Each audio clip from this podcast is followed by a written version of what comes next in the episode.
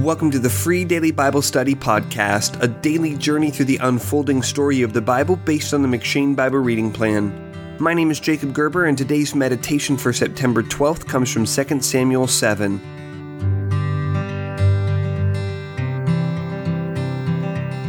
In 2 Samuel 7, David asks Nathan about whether he should build a permanent temple for Yahweh. David points to his own house built with solid cedar and contrasts it with the impermanent dwelling place of Yahweh in the tent of the tabernacle in 2 Samuel 7 verses 1 through 2. Yahweh quickly puts this matter to rest, insisting that he does not need a house of cedar in 2 Samuel 7 verses 5 through 7. But then Yahweh flips the discussion. David will not build Yahweh a house of cedar, but Yahweh promises instead to build David a house. That is, a house in the sense of a family, in 2 Samuel 7, verse 11. Specifically, Yahweh promises to establish forever the kingdom of Israel through David's offspring, in 2 Samuel 7, verse 12. This is an incredible promise, since earlier Yahweh had sworn that the offspring of the woman would crush the head of the serpent in Genesis 3, verse 15, and that the offspring of Abraham would bless all the families of the earth in Genesis 12, verses 1 through 3 and verse 7. Here, Yahweh is further specifying the identity of this offspring who would save the world. He would be the son of David. More than that, Yahweh promises to adopt the son of David as his own son in 2 Samuel 7 verse 14, so that the throne of this son of David slash son of God would be established forever. 2 Samuel 7 verse 16.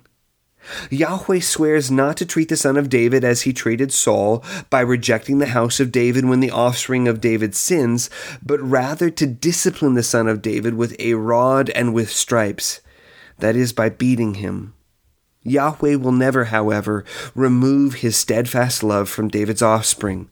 2 Samuel 7 verses 14 through 15.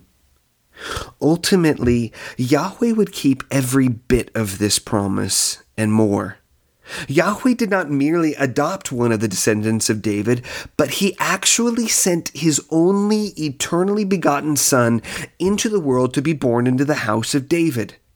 Then, this greater Son of David, who is by nature the Son of God, was disciplined with the rod of men and with the stripes of the Son of men not for his own disobedience, but for the disobedience of all the sons of David who had come before him.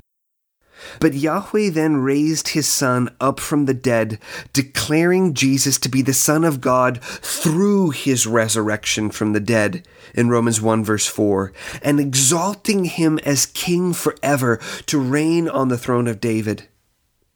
And all of this he did for us crushing the head of the serpent, and blessing all the families of the earth in his life, death, and resurrection.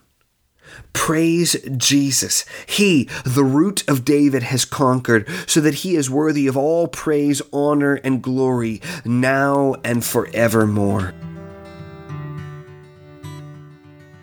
Thanks for listening to the free daily Bible study podcast. If you're looking for Bible study curriculum for a Sunday school or a small group, check out my book, That You May Know, a Primer on Christian Discipleship.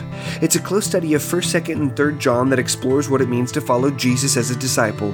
To learn more about the book or to download the first two chapters for free, go to discipleshipbook.com.